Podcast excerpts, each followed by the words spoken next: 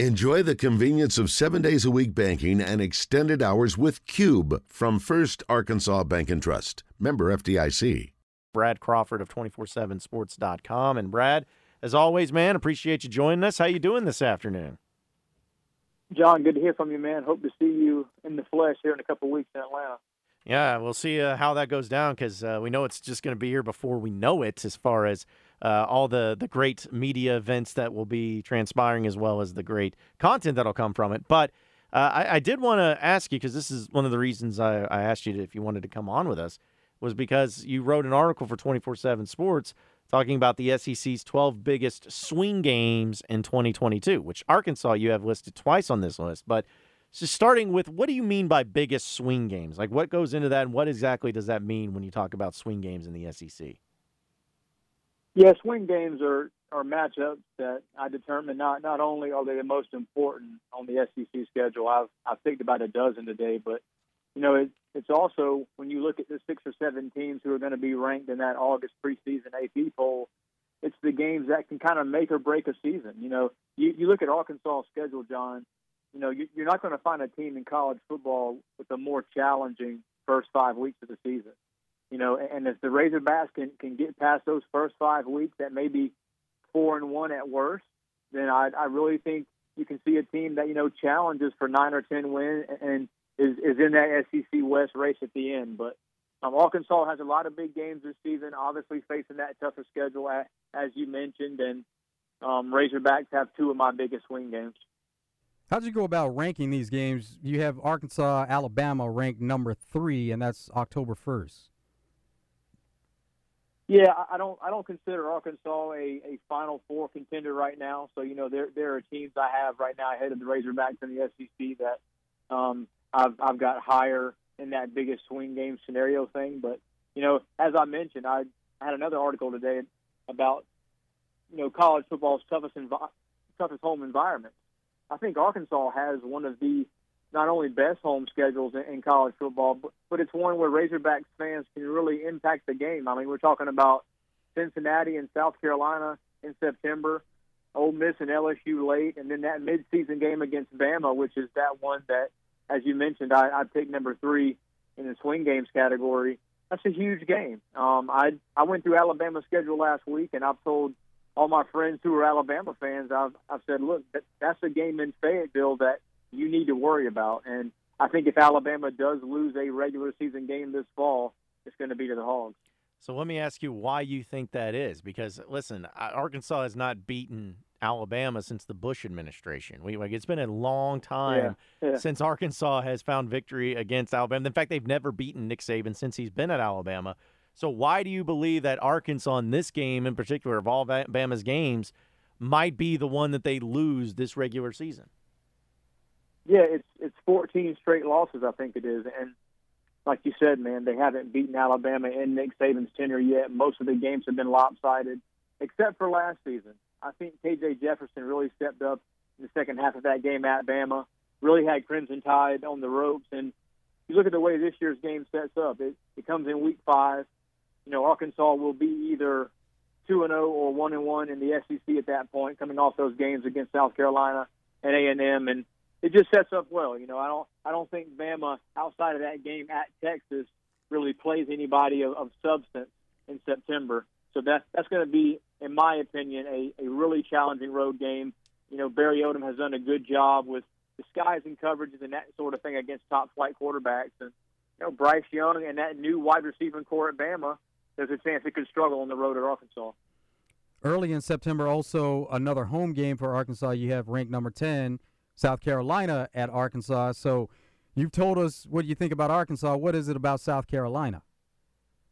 That's a that's a huge game for, for both programs. I I think it's uh, certainly you know falls in that swing category, especially for the Gamecocks. You know, South Carolina goes home the following week and plays Georgia.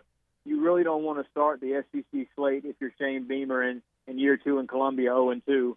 And, you know, odds makers are going to put the Gamecocks probably as a seven point underdog at Arkansas and probably a 14 to 17 point home dog against Georgia. So it's a huge game for South Carolina. They've they've got no shot in the East if they start 0 2 in the SEC. And I think in in Arkansas's case, you know, you want to open that um, SEC home slate with a win over the Gamecocks. They, they're gonna they're gonna win that opening game against Cincinnati.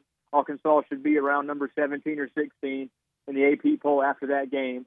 If they beat South Carolina and then Missouri State, you know it's three and zero going to Arlington against A and M, and it'll be a huge game. So is it Spencer Rattler is really the X factor for South Carolina, not only this season but in this particular game? Like, is he going to be the difference in whether they win or lose at Arkansas? I think he certainly is. I, my my final score projection for that game came out a few weeks ago. I think I picked 31, 34, 24. I want to say Arkansas barely covers a seven and a half point spread. That's that's what I've got it at, man. And you know, I've I saw Matt Corral once throw six interceptions against the Barry Odom secondary, and I just think for Spencer Rattler's, you know, first road SEC start, it's going to be a challenge. You know, he probably throw four or five touchdown passes in that first game against Georgia State. Gamecock fans will be real excited, and then they'll go on the road in a hostile environment, as I said, and probably take one on the chin. So, very big game for the Gamecocks, huge game for Spencer Rattler, and you know, it's a game where Arkansas's defense will certainly be tested. So your number one ranked game, of course, many people probably could guess that, but Texas A&M at Bama, is that based more so on the fact that we heard the talking from Nick Saban, Jimbo Fisher, uh, A&M beat Bama last year. It seems like it ramped up to become the number one game simply because of the talking that's happened in the off season. Yeah, I think a lot of the off season hype and, and fire around that game certainly helped it move into that one spot. But I but I also think you know the the winner of that A and M Bama game this year is going to take the SEC West. You know, I'm I'm not sold right now on A and M's quarterback situation. Obviously, Jimbo got to see three guys in the spring, has not named a starter yet, and and then you look at some of the positions that Bama had to fill in the portal, like you know getting a tackle out of out of Vanderbilt, had to sign two wide receivers, uh, one from Georgia, one from Louisville. Bama Bama has some questions too to be the you know preseason SEC favorite. So that's a game in early October. I think that will determine the early driver's seat in college football's toughest division. I also saw your number two game was I wouldn't say it's surprising, but it's funny because Georgia we know is, is won a championship and, and they're going to be highly regarded coming out of the East. But they your number two game is them in Tennessee, and Tennessee has to travel to Athens. Are you believing in Tennessee that they could actually be a team that they they had a lot of success last year, moved forward a little bit. I think they won seven games, but do you believe that they're a team that similar to like Arkansas that could beat Alabama? Could they go and beat Georgia on the road? So every year, John, around this time, I kind of go through the schedule every game and just pick one major upset. Um, I think I've hit it like four the last six years, and Tennessee at Georgia is my big upset this year. Um, I've got Georgia winning the East at 11 and one.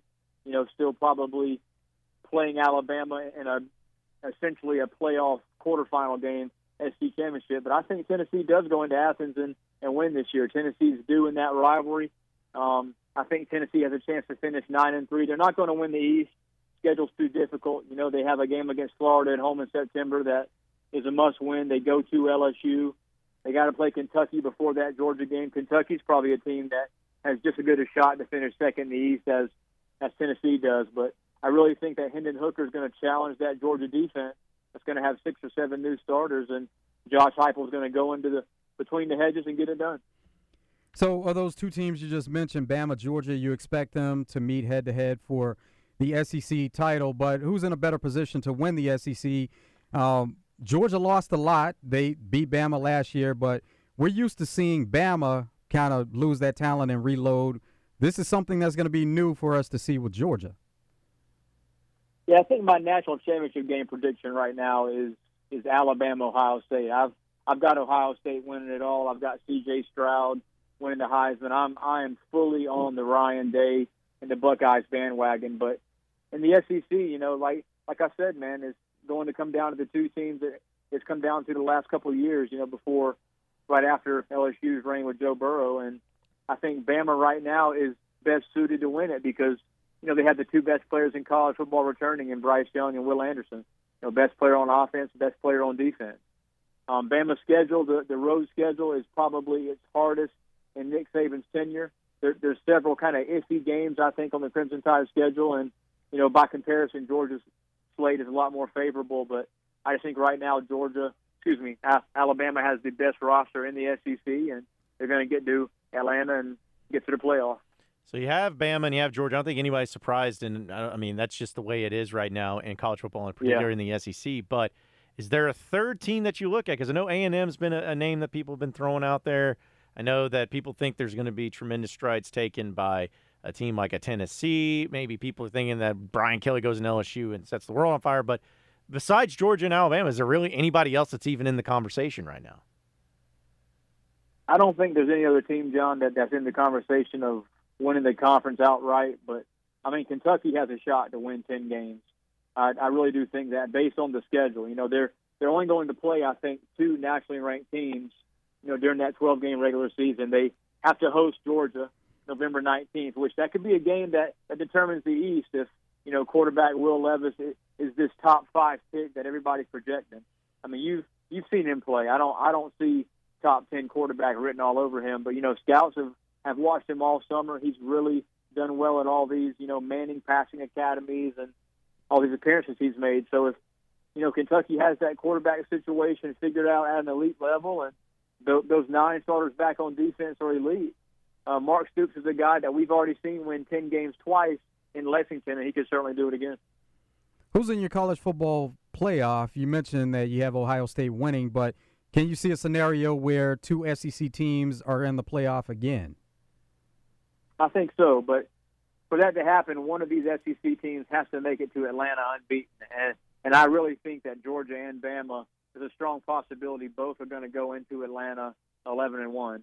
I just I don't I don't really see either team, you know, getting through the regular season unbeaten based on scheduling for Bama one and and two, you know, Georgia just losing so much on defense that there's got to be a Saturday over the next three and a half months where you know Georgia does not bring its A game and gets gets tripped up. But my my final four right now, I think I had Bama as the one seed, um, Ohio State as the two, Clemson as the three, and Utah is my surprise pick as the four. Speaking with Brad Crawford of 24/7 Sports here on the Jones and Son Diamond and uh, Bridal Fine Jewelry Hotline. Uh, I got to ask you this, Brad, because I know we've talked a lot about conference expansions and, and all the realignments yeah. and all the crazy things that's going on there. But I'm curious because you're a South Carolina guy, and this is something we've had some fun with. What would you make of if Clemson happened to get an invite from the SEC and they joined the SEC? As a South Carolina guy, would that be something you would welcome and be excited about, or would that be something that Gamecock fans would be pretty upset about if that ended up happening? So all the all the off season like water cooler talk with with my cousins and all that who are who are Clemson fans, all the SEC rah rah rah, you know, all those discussions would end because the whole SEC versus ACC argument would be over. Um, I, I really think, man, this, this super conference stuff with college football, which we're going to see transpire. I mean, it's already happening. We're we're going to see it um, even even tenfold the next few years. You know, you you lose some of the regional bias slash rivalry. You know, some of the off-season banter that we're so used to. You you lose some of it. Um, I know if I'm Shane Beamer, though, you know, you might as well make the regular season finale against Clemson a a conference game. I mean, it it, it already means a lot to, to both fan bases, and you know, for it to up the ante a bit and you know make it an SEC conference game, then it, it it'd be huge. But um, I don't I don't know what to make of all this expansion, man. As as a as a regional college football guy, obviously I I kind of cover from a national standpoint, but you know I I like watching you know both North Carolina, South Carolina go at it during during non-conference season, and just you know see, seeing the idea of 20 team and, and 24 team conferences, I'm not, I'm not sure if college football is headed in the right direction. Well, how do you see that ending, though? Do you see it being 20 teams, 24? Do you see it being that many, or you think it's going to be uh, a little bit short of that? Like right now, most conferences they're getting to around 16 teams or so. So right, where right. where do you see it ending as far as numbers for each conference? Yeah, I think 16 teams or maybe maybe 20 if if we had three 20 team conferences, that would represent all the Power Fives. I think where we kind of uh, have to look out here, you know, if if the SEC goes to the ACC and is able to take Clemson, Florida State, UNC, and Miami, then that that probably dissolves the ACC as we know it. And then you start seeing programs like you know NC State, Wake Forest. They would be borderline group of five programs now because all of a sudden they're they're left out in the cold. West Virginia, another team, you know, just sort of along that line. So I think if you're in the Big Ten, Well, the SEC right now, you know, you just kind of sit under the money printer, so to speak, while you know you kind of get your head beat in every week by these, you know, top 15 programs that are annual national title contenders. But you know, for for those programs right now that are outside of the Big Ten, the SEC, um, I think the next six to eight months or so is is really vital toward the future of football at those schools. Isn't it one of those things too? Because again, I know you you cover college football nationally, but I know you obviously have some South Carolina ties. But isn't incredible that Arkansas and South Carolina, two teams that joined the SEC at the same time in the early '90s. I don't think anybody would have ever thought that that would be one of the most pivotal decisions either school could make when joining this conference, where they're not having to worry about where their you know where their home's going to be or where they're going to be playing next. They join the SEC. It looks like at the perfect time, and, and it's just kind of nice for both programs who uh, came in late to f- kind of feel that security of being in this conference already. I mean, both of those schools, man, the Razorbacks and the Gamecocks, really really do reap the benefits of being an SEC program. Both both have top 15 facilities. I mean, they they have annual top 25 recruiting classes, and and a lot of that's not just the coaching staff and, two two really good recent head coaching hires, but you know, it's it's the SEC footprint. It's it's the trademark being in the nation's most competitive league, and as you mentioned, John, I mean that's that's not slowing down anytime soon. The Big Ten has mentioned that, you know, two years from now they're going to dole out 100 million per school based on TV revenue, and, and obviously Greg Sankey's a great leader of the SEC, and I wouldn't be surprised if if the SEC approaches that number as well. Well, South Carolina looks like a program that's on the way up. What are expectations that are around around the program this year? Yeah, I would call expectations in Columbia uh, cautiously optimistic obviously most most Gamecock fans would say Shane Beamer's first season was an absolute home run. I mean, for for a team projected to win what four games last August to to go six and six and then win a bowl game against Mack Brown in, in blowout fashion with a fourth string quarterback. I mean, that says a lot about Shane Beamer and his staff. They're they're recruiting at a pretty good level right now. You know, still still have to be more competitive against you know some of those big teams on the schedule. Uh, Gamecocks have not beaten Clemson and I want to say seven seasons now. Most of those games haven't been close. You know, obviously have had their struggles against Georgia and Tennessee. So I think those three games this season, fellas, are sort of the barometer for Shane Beamer in in year two. And like I said, that SEC opener for both teams at Arkansas in week two, that is a huge game for the Hogs and the Gamecocks.